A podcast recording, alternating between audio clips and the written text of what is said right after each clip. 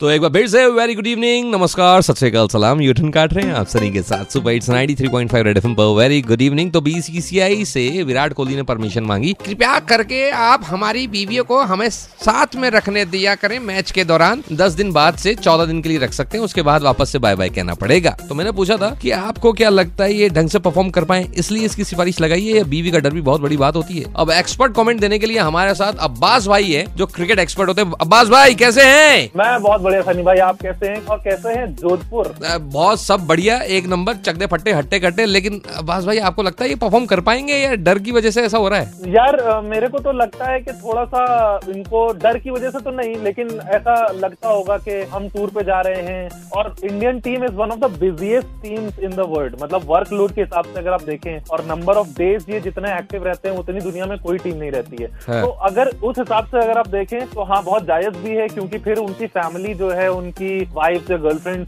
दूर रहेंगी अगर उनको अलाउ नहीं किया जाए। तो हमारे हिसाब से as a cricket fan as long as you are performing on a tour और आप कहीं भी जा रहे हैं और अच्छा परफॉर्म कर रहे हैं तो आप किसी के साथ किसी को भी साथ लेके जाएँ और कितने भी दिन के लिए लेके जाएँ इससे मेरे को मतलब नहीं है as long as your performing good यार मैं तो यह सोच रहा था आप ही कहोगे कि विराट की लॉन्डे की नई नई शादी हुई है।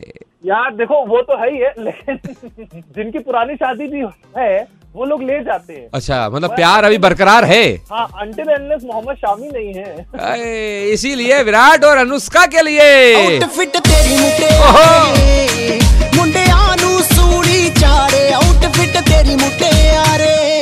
भैया यही रहना आकर बताएँगे कहाँ कहाँ कौन कौन सी चमक जा रही है। 93.5 रेड एफएम बजाते रहो।